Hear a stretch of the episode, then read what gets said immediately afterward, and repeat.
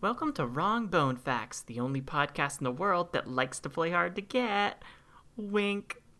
I'm Jolene, and I'll be your inaccurate guide to the world of bones. Today's wrong bone fact is hamster bones are made of plastic. That's all the time we have for today. Thanks again for listening to Wrong Bone Facts. If you'd like to submit a wrong bone fact, don't. You can find us on Twitter at WrongBoneFact, And for questions or comments, wrongbonefact at gmail.com. And until next time.